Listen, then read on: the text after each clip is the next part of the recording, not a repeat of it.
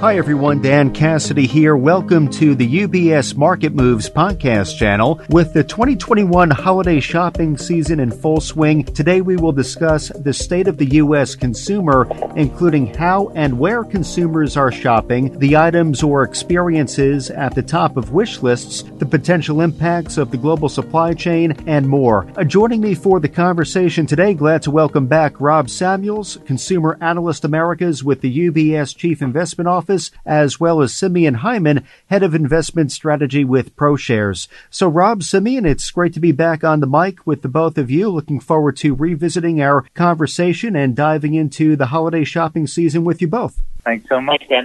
Absolutely. So I guess as a starting point, before we get into what we've seen thus far in terms of turnout numbers, maybe we can hear your thoughts about what the expectations were heading into the holiday shopping season. So Simeon, is a starting point, heading into Black Friday, uh, what were your expectations in terms of consumer engagement, participation, turnout? What can you share with us there? Sure. Well, if we wind back a week before uh, the holiday weekend, the news flow was all pretty darn good. I mean, just about all of the the economic numbers were in pretty good shape if you looked at the last ISM manufacturing and the ISM services number, and of course a very strong payroll report.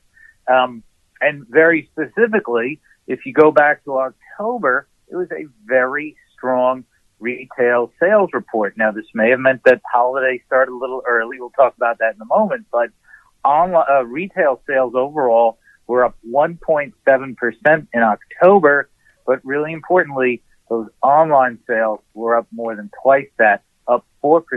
So all of those things were pointing to a pretty darn good Christmas. So it sounds like there was a lot of momentum leading up to the height of the holiday shopping season. Rob, what were your expectations heading in? Yeah, I would uh, I completely agree with what Simeon has to say. You know, we were coming in thinking that this would be a very, very good holiday shopping season. We just came off of a very good third quarter earnings season, pretty much across the board in retail, where we saw uh, very good strength throughout the quarter, particularly ending in October. And we had a number of retailers comment that quarter to date trends in the fourth quarter have actually started to accelerate. So yeah, that was all good signs leading into the holiday shopping season. And as Simeon mentioned, we did think that the season would start even earlier than uh, normal, uh, just given the fears around inventory availability and supply chain. And I think you did see a little bit of that uh, over this past weekend. But all in all, we came into the uh, into this into the season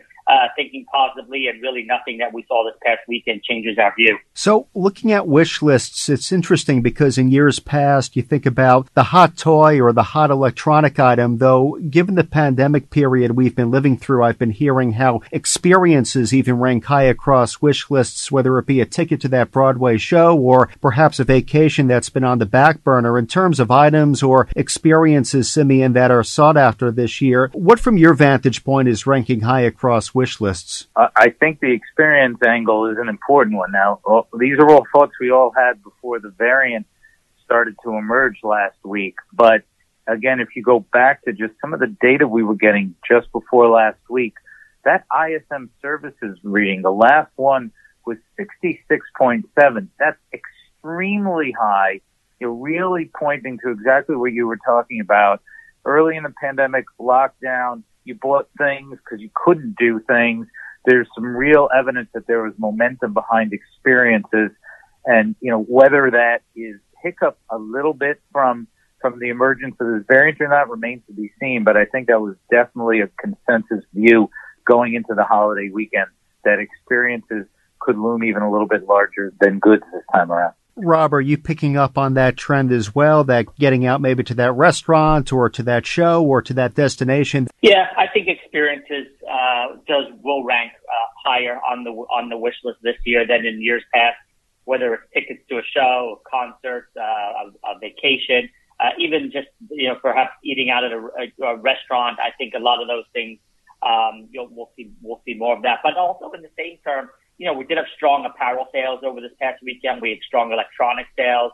Uh, home improvement sales continues to be very, very good. Everyone thought that that would start to tail off by now, but that really has not seen much of a slowdown. So even though the experiences uh, are more sought after this year. Uh, you know, people are still buying um, you know, those those those goods that we typically see over the holiday season. To that point, Rob, I was out at my local mall this past weekend, Saturday and Sunday, and I know we'll get into Black Friday in a few moments, but you did see a lot of consumers out there at the mall hunting for those deals and looking at those goods and getting goods on store shelves. That that's been somewhat of a concern because of these global supply chain constraints which have plagued retailers in recent months. Simeon, how might this impact goods arriving to stores or their final destinations this year? So let's look at a few data points that we have uh, we have over the last couple of weeks. Uh, Adobe, as an example, reported a 124% increase in out of stock items. So it's a thing, but the thing may have peaked. Uh, as an example, the Baltic Dry Index, the shipping index, is down over 50% from its high of just a few weeks ago. Those containers outside of the LA port are down 25%. And companies such as TJX and Target say they're in a pretty good inventory position.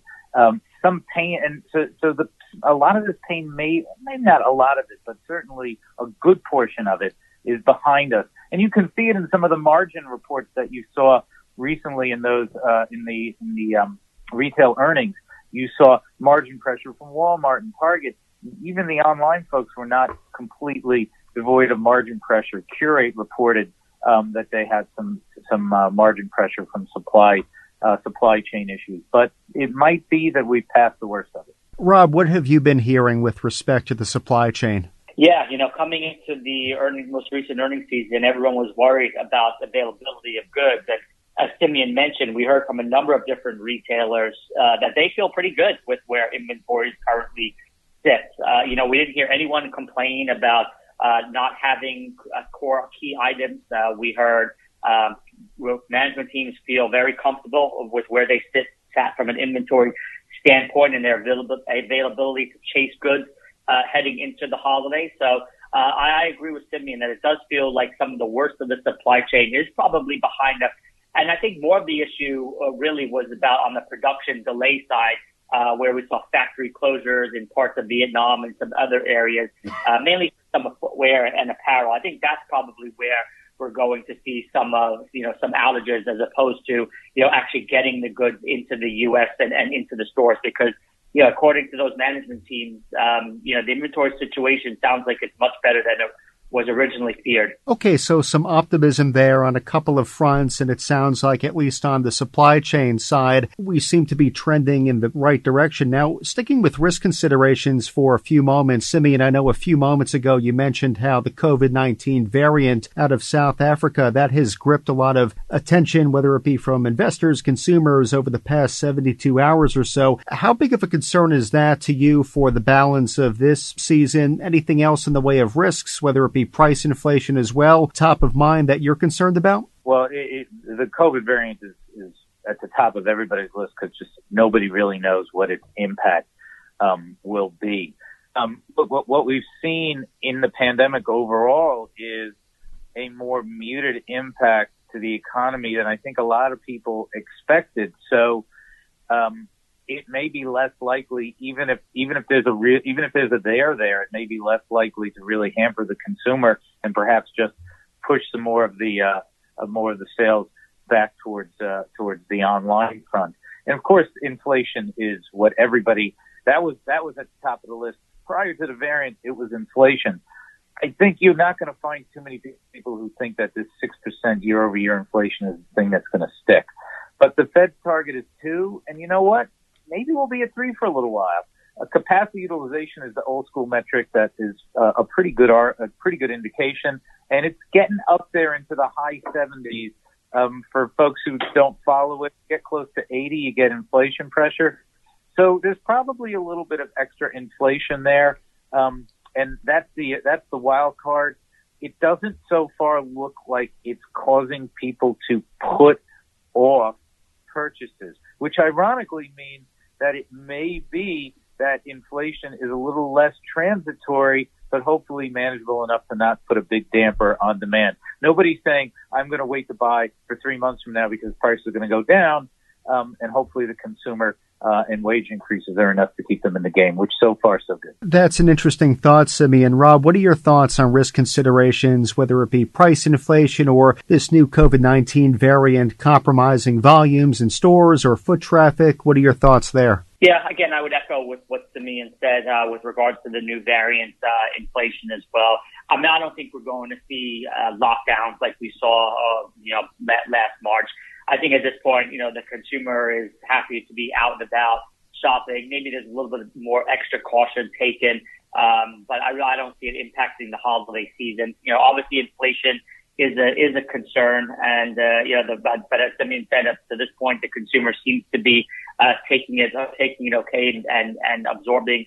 Uh, you know those those price increases. I think the, for us the biggest concern is just what consumer spending will look like over the next six to twelve months as we get into into 22. Um, if things do begin to slow down, and you know there is obviously you know still a lot of inventory that's coming. Uh, you know, so does the promotional you know does does does the, the promotional activity pick up once again uh, from from where where it used to be? Um, and and and uh, retailers are forced to start discounting uh, again. I think that's some of the things that we're watching, but. Um, you know, we feel pretty good through through the end of this year. I do want to take a few moments to reflect on this past weekend. I know over the years we've been talking about how Black Friday, it's not what it was maybe 10, 20 years ago as consumption trends and the way people go about shopping that has evolved and we'll get into e-commerce in a few moments. But Rob, I think you were out at the stores this past weekend. I know I was. Uh, Simeon, were you out there? Any observations or takeaways you can share with us?